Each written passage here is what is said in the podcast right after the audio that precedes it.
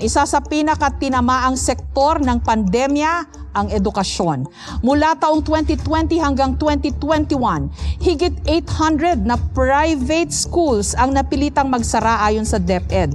Nasa mahigit 1 million students ang hindi nakapag-enroll ngayong school year at daan-daang mga teacher ang nawalan ng trabaho.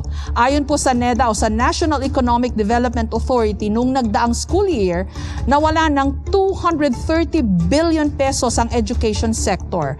Ano po ang konkretong planong inyong gagawin para malagpasan ang mga hamong kinakaharap nito? Kung magpapatuloy itong pandemyan to sa next school year, within, may awan Diyos ako naging presidente at may pandemya pa rin, ganito pa rin ang itsura, online. Kung ano yung ginawa namin sa Maynila, na mga bata may tablet, ang mga bata may bandwidth o internet every month, ang mga teacher may merong laptop, may bandwidth, we'll do the same in the entire country.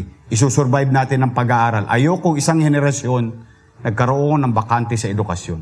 So kung ano ang ginawa sa Maynila, gagawin ko sa buong bansa. Unang-una, kailangan malagpasan natin yung pandemya. Ano? Kasi may limitasyon talaga yung face-to-face na pag, ah, pag, ah, sa edukasyon ano? at sa mga ibang bagay pa. So talagang pagtunan dapat ng pansin na makawala tayo dito sa pandemya na ito. Ang problema nga, hinahaluan pa ng kalokohan, hinahaluan pa ng korupsyon yung sa pagtrato ng pandemya. Nakita natin yung, ah, yung ah, anomalya sa PhilHealth, pati yung anomalya sa pagbibigay ng ayuda, napakaraming dapat baguhin na Jessica, hindi lamang sa sektor ng edukasyon, kundi sa napakaraming uh, o pangkalatang sektor ng ating lipunan. Korupsyon talaga papatay sa atin pag hindi natin ito talagang tinutukan at uh, ginawa ng paraan para masolve.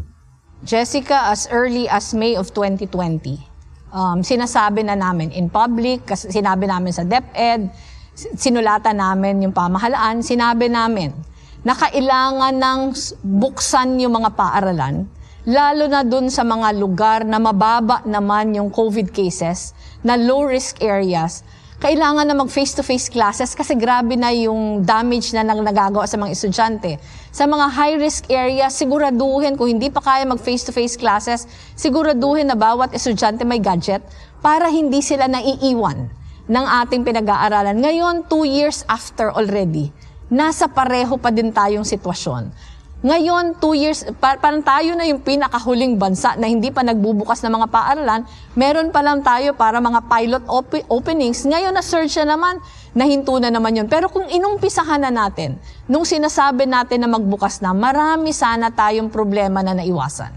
Unang-una po, ah, marami, ma- marami rin akong nabalitaan na korupsyon dyan sa uh, DepEd dyan. At ah, unang-una po, bigyan natin ng ah, ah, suporta ang ating education, bigyan natin ng ah, gadget, uh, tag-iisang gadget ang lahat ng mga estudyante. At hindi lamang po, armasan din po natin yung mga teachers natin na kulang sa armas. Bigyan natin ng mga gadget at, at tulungan po natin sila dahil sila po ang nagsakripisyo para i- magturo sa ating mga kabataan.